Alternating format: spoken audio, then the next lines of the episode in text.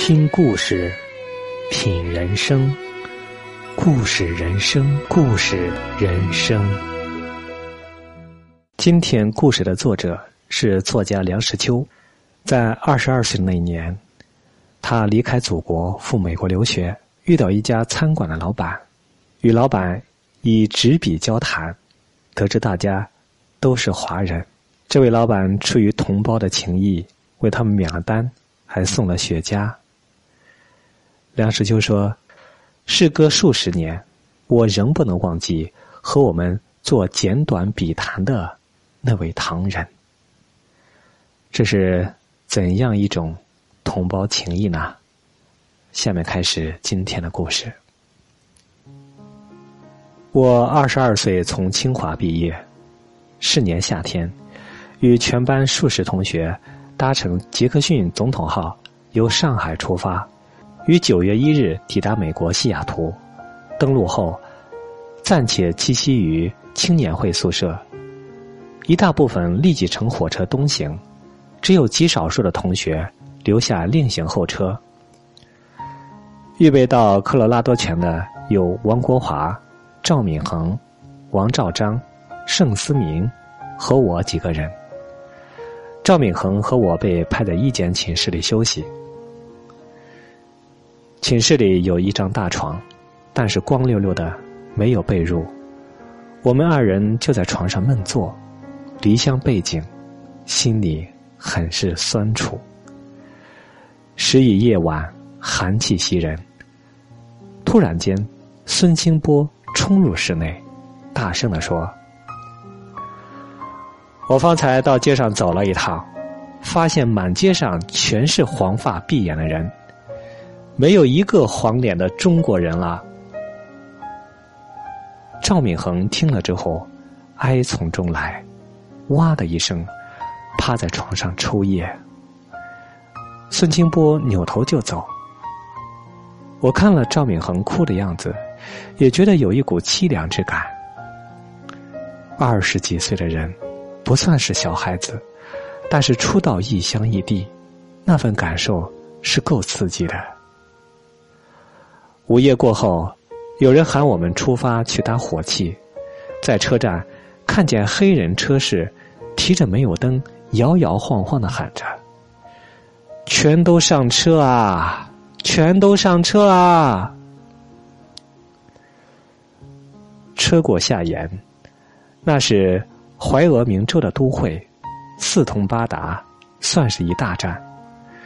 从此换车南下，便直达丹佛。和科罗拉多强了。我们在国内受到过警告，在美国火车上不可到餐车上用餐，因为价钱很贵，动辄数元。最好是沿站购买零食或下车小吃。在下沿要停留很久，我们就相携下车，遥见小饭馆便推门而入。我们选了一个桌子坐下。侍者递过菜单，我们点价廉的菜色，各自点了一份。在等饭的时候，偷眼看过去，见柜台后面坐着一位老者，黄脸黑发，像是中国人，又像是日本人。他不理我们，我们也不理他。我们刚吃过了饭，那位老者走过来了。他从耳朵上取下一支半截长的铅笔，在一张报纸的边上写道：“唐人自何处来？”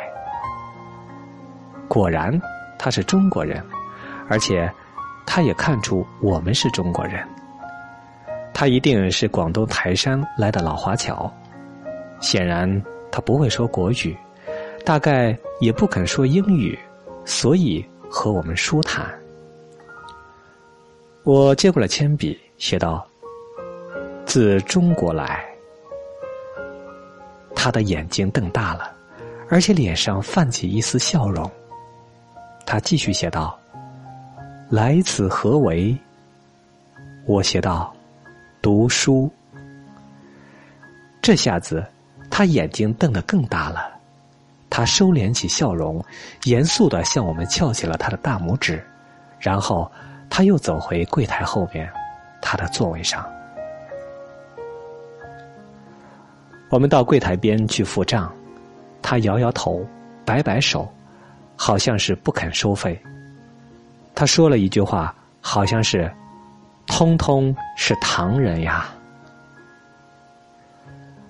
我们称谢之后，刚要出门，他又微微的把我们喊住，从柜台下面拿出一把雪茄，送我们每人一支。我回到车上。点燃了那支雪茄，在吞烟吐雾之中，我心里纳闷儿：这位老者为什么不收餐费？为什么奉送雪茄？大概他在夏延开个小餐馆很久没看到中国人，很久没看到一群中国青年，更很久没看到来读书的中国青年人了。我们的出现，点燃了。他的同胞之爱，事隔数十年，我仍不能忘记和我们做简短笔谈的那位唐人。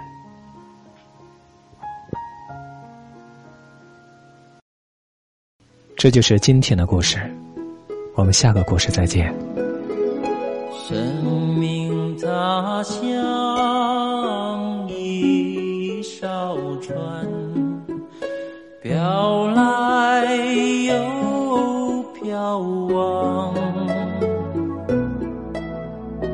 大地像爹，海洋像娘，永远